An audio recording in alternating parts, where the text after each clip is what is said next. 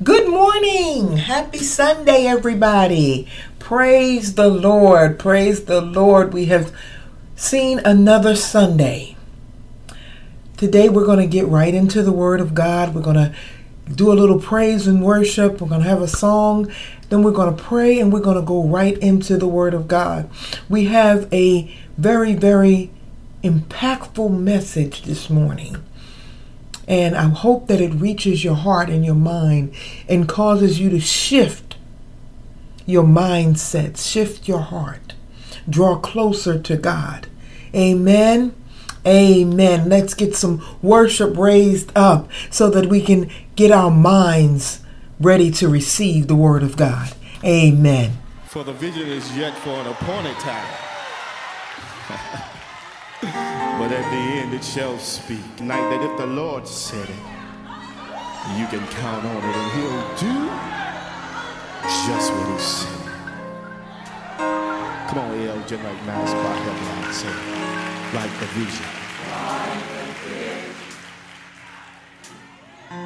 Make it plain. That they may run.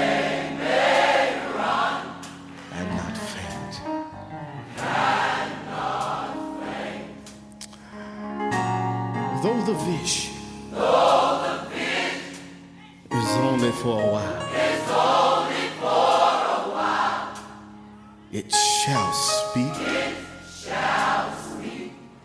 And not lie.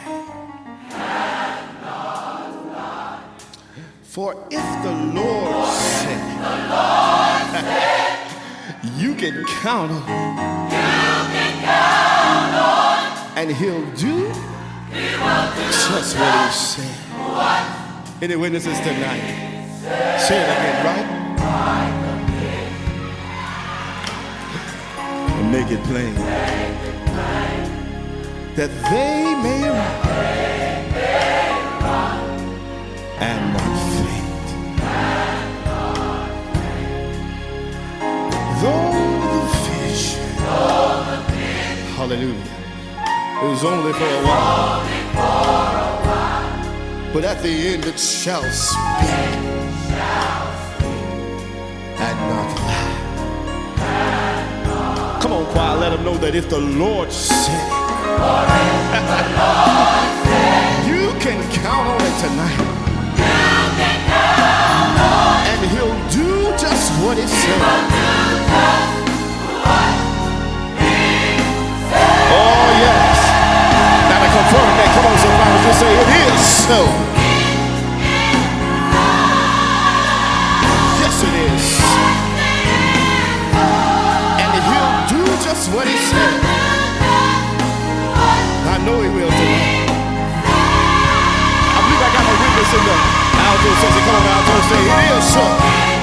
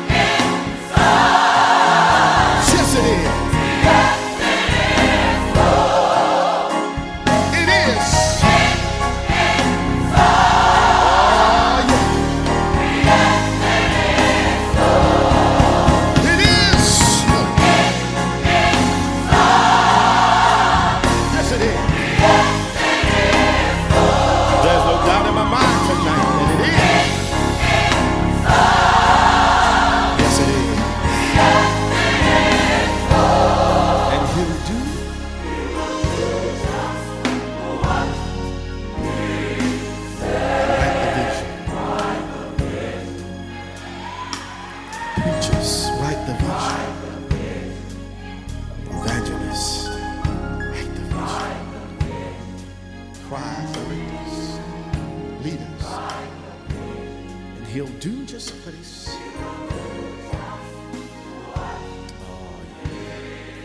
Oh, praise. Thank you, Jesus. Thank you, God.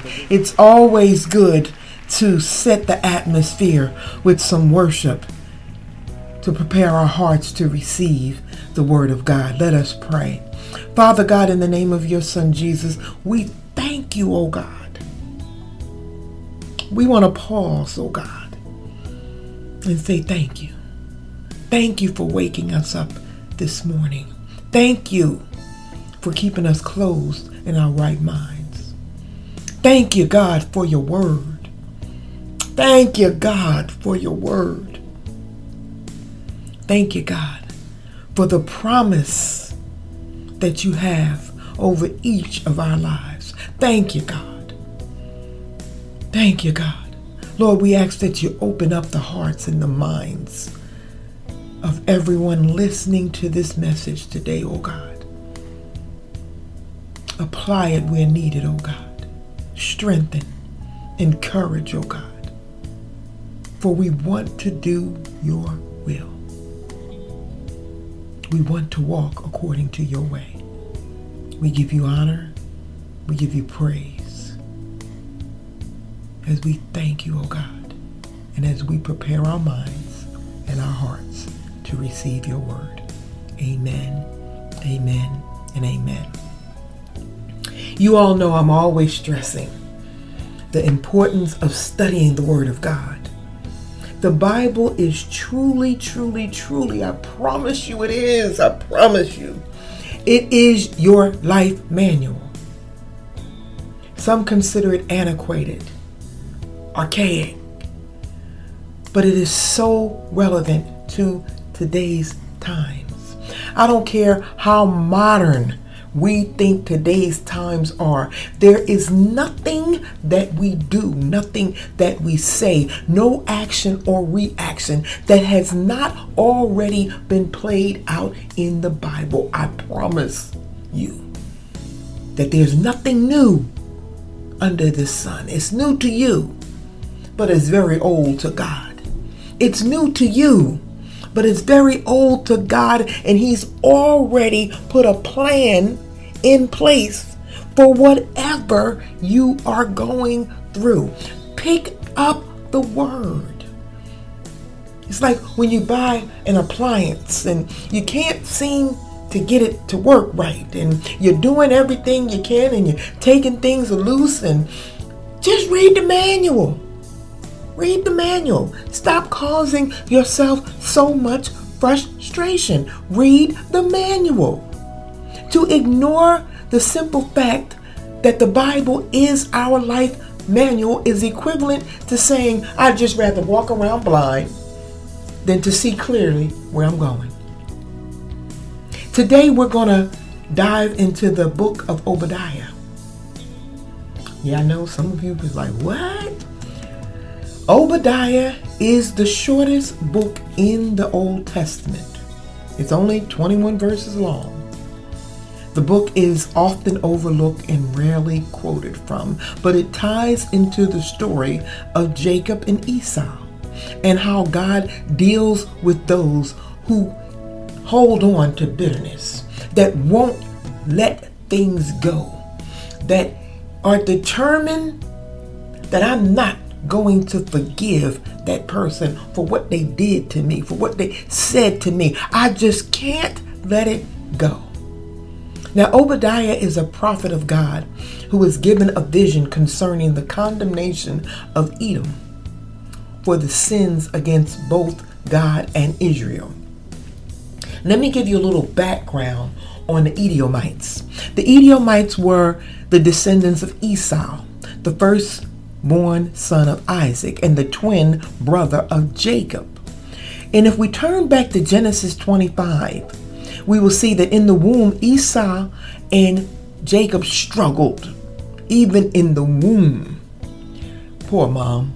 Poor mom, the things that we go through as mothers. But anyway, and God told their mother Rebecca that they would become two nations and that the older one would end up serving the younger.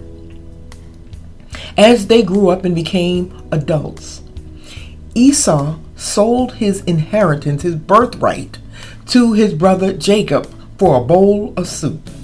Can you imagine?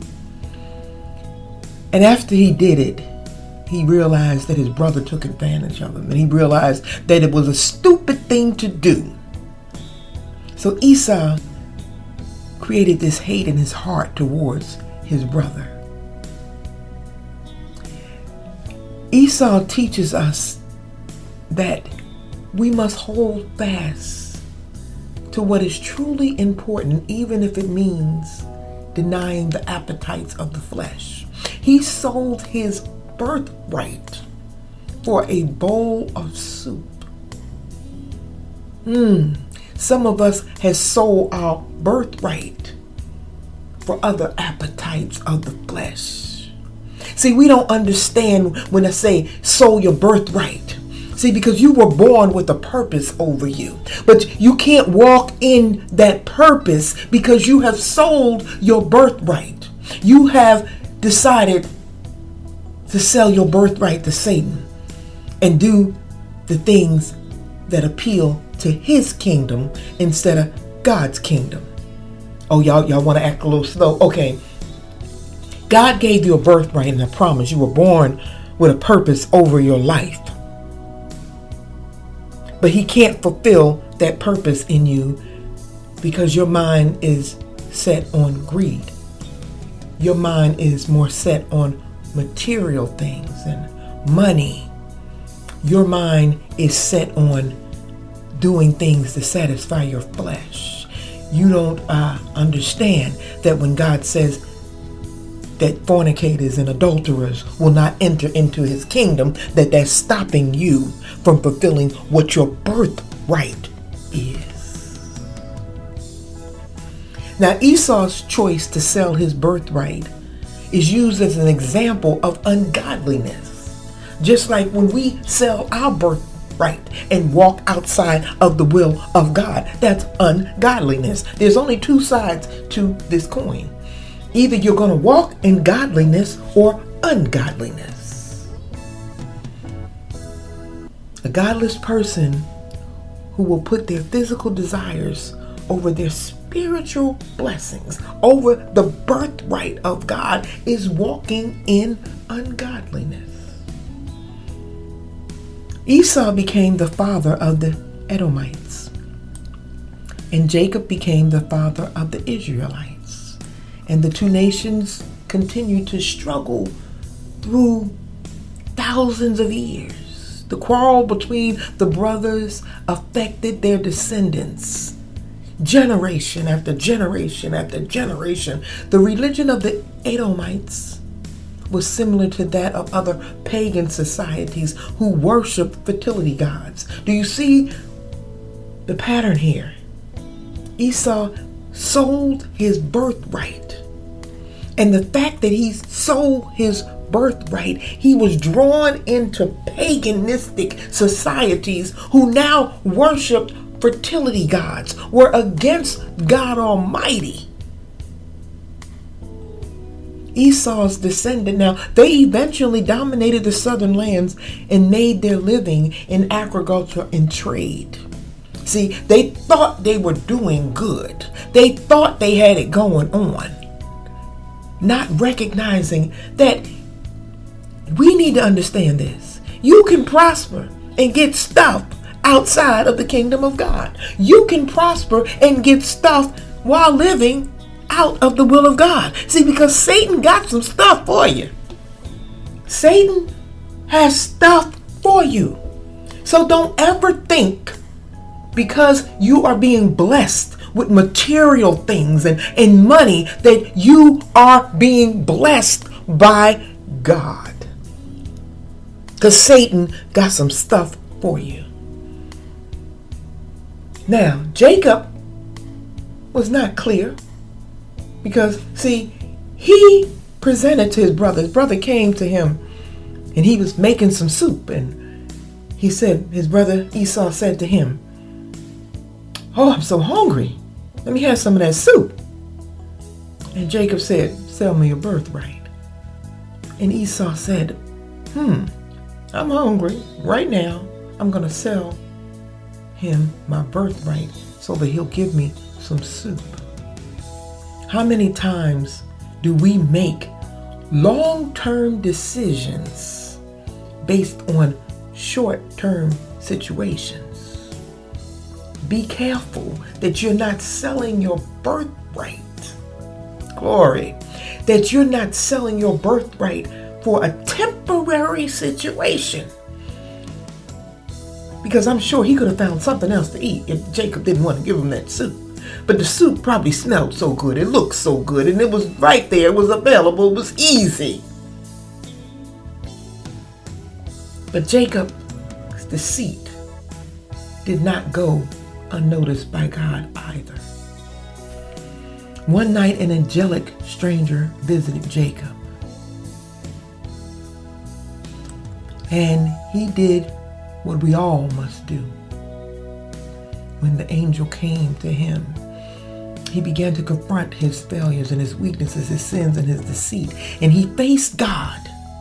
Scripture tells us that in Genesis 32 that Jacob wrestled with God all night long.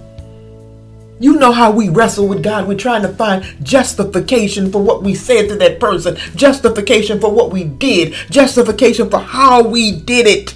He wrestled with God all night long. It was an exhausting struggle. And the scripture said it left him crippled. Crippled. The significance of Jacob being left crippled is confirmation that we cannot go against God. We cannot step outside of the will of God without facing consequences. And his lifelong crippled state was an indication of from that point on, it was a reminder that walking outside of the will of God has consequences. And it was able, his crippling state was able to remind him to always walk in humility. In Genesis 32, it says, it was only after he came to grips with God and stopped the struggling. You're not going to convince God that your sins is okay. He's not going to give you a pass. He said, after the scripture says, after he ceased his struggling, realizing that he could not go on without God, he could not go on doing things his way, that he had to bow down to the ways and the will of God. At that point, he received God's blessing, and God changed his name. Glory to God. Changed his name to Israel. Now, note, Jacob had an encounter with God, and he settled some things before him. And once he settled those things before him and humbled himself, God blessed him and gave him a new name, a new start.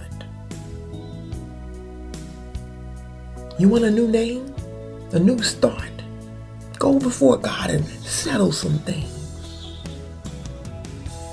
Now, although Jacob had wrestled with God came to terms with some things and humbled himself, and God blessed him, he released his blessings. See, because you keep your blessings tied up when you're walking around here in your pride, when you're walking around here doing your things your way, when you're walking around here and you won't forgive you're tying up your blessings. But see, Jacob finally got to a point where he said, Okay, God, we're going to work this out.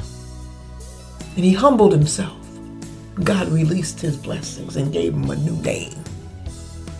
Now, on the other side, his brother didn't have an encounter with God and was still bitter toward his brothers and the Israelites, the nation that Jacob was assigned to steward over. And if we turn the pages of the Bible and we go to Deuteronomy 23,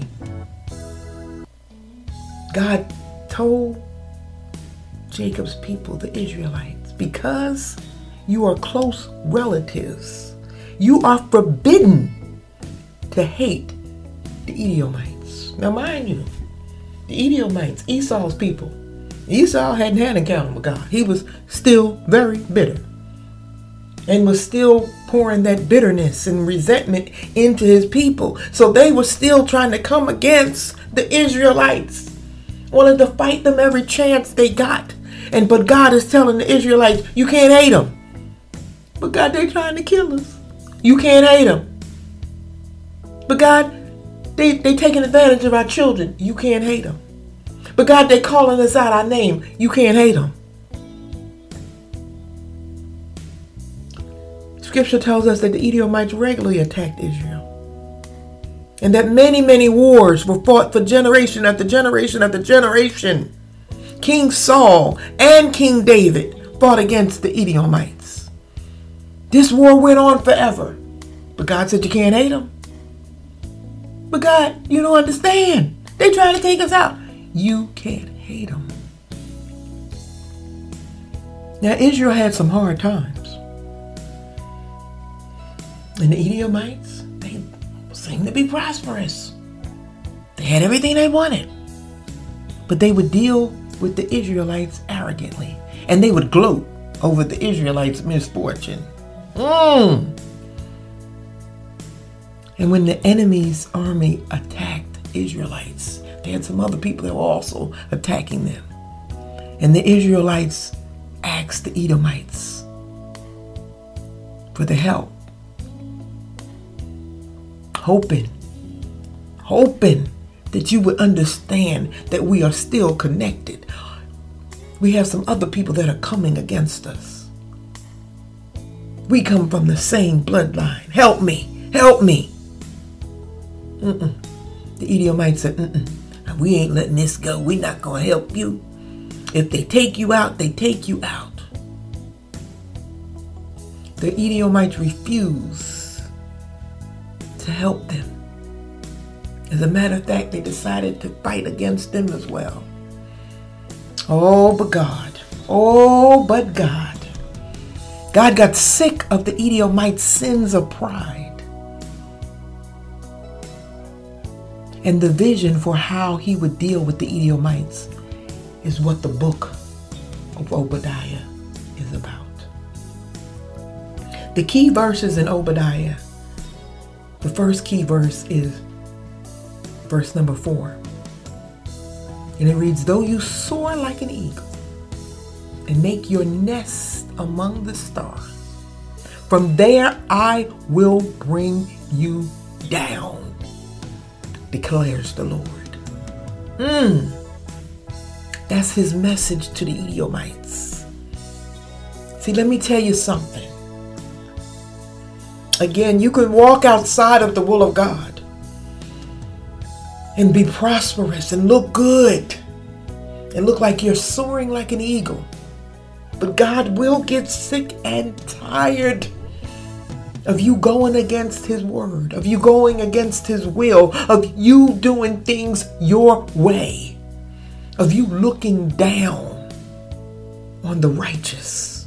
He will get tired Verses 11 through 13 read You shouldn't have gloated over your brother when he was down and out. You should not have laughed and joked at Judah's son when they were face down in the mud. You should not have talked so big when everything was so bad. You shouldn't have taken advantage of my people when their lives had fallen apart. You of all people should not have been amused by their troubles, their wrecked nation. You should not have taken the shirt off their back when they were knocked flat and defenseless.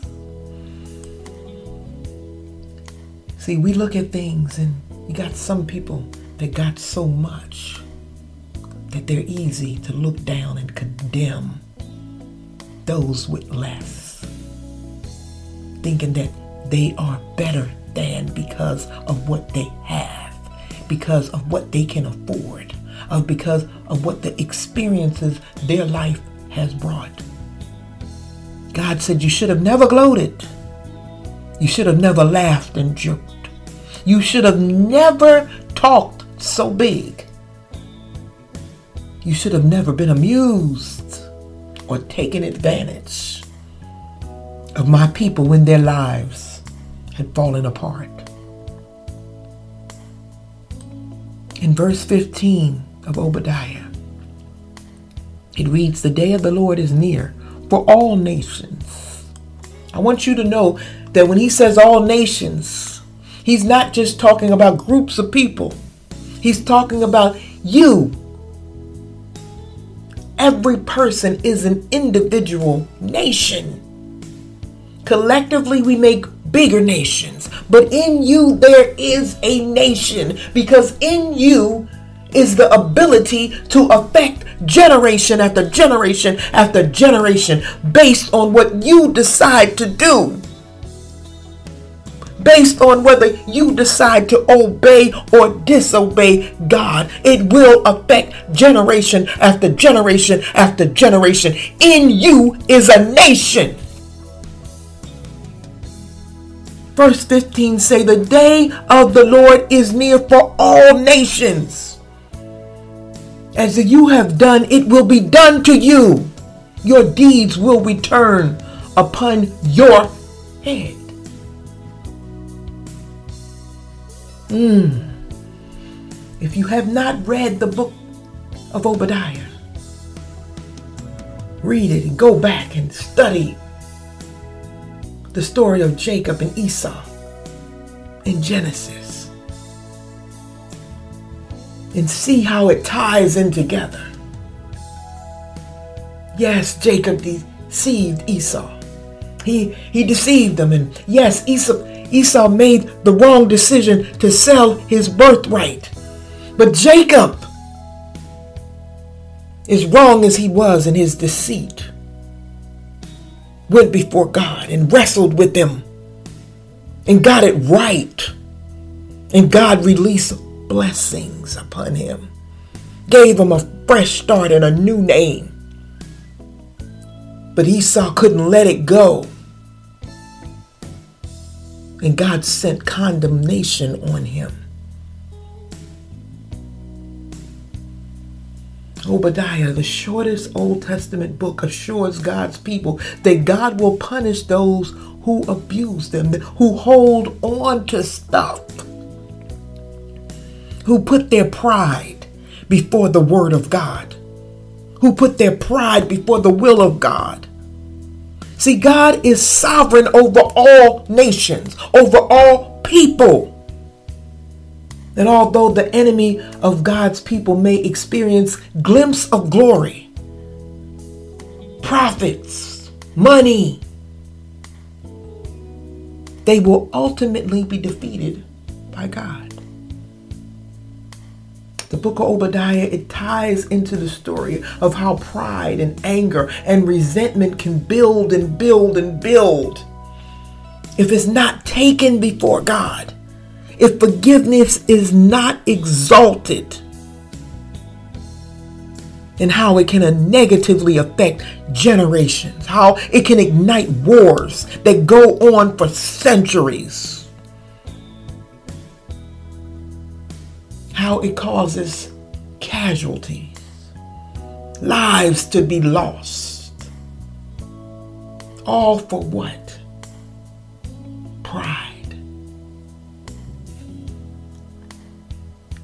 Obadiah 1 and 3 reads, The pride of your heart has deceived you. See, we think that holding on to that resentment not bowing down and to humility makes us somehow stronger, not a wimp. But the Bible says the pride of your heart has deceived you. You who live in the cliffs of the rock, in your lofty dwellings. Yeah, you got it going on on earth. You have been extended grace this far. And you say in your heart, the scripture says, who say in their hearts, who will bring me down to the ground? That's the arrogance that comes when you harbor pride in your heart. That's what you're saying to God. When we walk with pride and bask in the spirit of unforgiveness, it's blasphemy. For what we are exalting is an attitude spoken in the scriptures that says, Who will bring me down? As if there is no God. As if there is no God, no consequence for our ungodly behaviors and mindsets. I urge you, if you have been holding on to resentment for something someone has did to you, said to you. I promise you it's not worth it. It's not worth it. Be like Jacob. Holding on to it won't change it. It's only Satan's way to keep you out of the grace of God and keep your real blessings tied up. It's time for you to act like Jacob and go before God. Work it out. Let God release the blessings that He has for you. Let God give you a new name and a fresh start. Let us pray. Father God, in the name of your Son Jesus, we come to you, O God. Woo! Thank you, Jesus. We come to you, O God, and we say, Forgive us. Forgive us, O God. Lord, let us set pride aside. Let us be able to wipe our slate clean. Anyone that we are withholding any resentment towards, any bitterness towards. Lord, let us give us the strength to overcome our pride so that we can wipe the slate clean. God, we come before you, wanting you to release all that you have for us, oh God, so that we can fully take advantage of the birthright that you created us for, oh God. Thank you, oh God. Lord, many of us have sold our birthright but we know that you can fix it, oh God, that you can readjust, oh God, that you can wipe slates clean, oh God. Lord, we come before you. We say, give us a new name. Give us a fresh start. We give you glory, oh God. We give you glory. For we know that nothing is worth holding on to if it causes a disconnect between us and you. We let it go, oh God. For you are greater than anything that anybody has ever done or said to us. Thank you, God. Thank you, God. We give our hearts and our minds to you today, oh God. Use us for your glory. Amen, amen, and amen. Bible Deliverance would like to thank each and every one of you for tuning in today. We pray that today's message nurtured your spirit and will be a lamp unto your feet. We encourage you to share the Word of God on your social media with a friend via text message or email thanks to technology, we are able to commit to spreading the gospel of Christ easily. Now, if you were led today to give your life to Christ, we say glory to God. And we ask you to please go on our website at BibleDeliverance.org and click Receive Salvation. And I, Pastor Deb, will personally reach out to you and assist you in receiving salvation. If you would like someone to partner with you in prayer, or you would like to become a member of this ministry, we ask that you also go on our website, click the appropriate button, and someone will reach out to you concerning your prayer request or your membership request. Ministry, virtually or in person, incurs cost. And if you would like to contribute and give to the cost of us spreading the gospel, please also go to BibleDeliverance.org and click Give in obedience to the Word of God concerning tithes and offerings. Again, we say thank you for joining us and be blessed.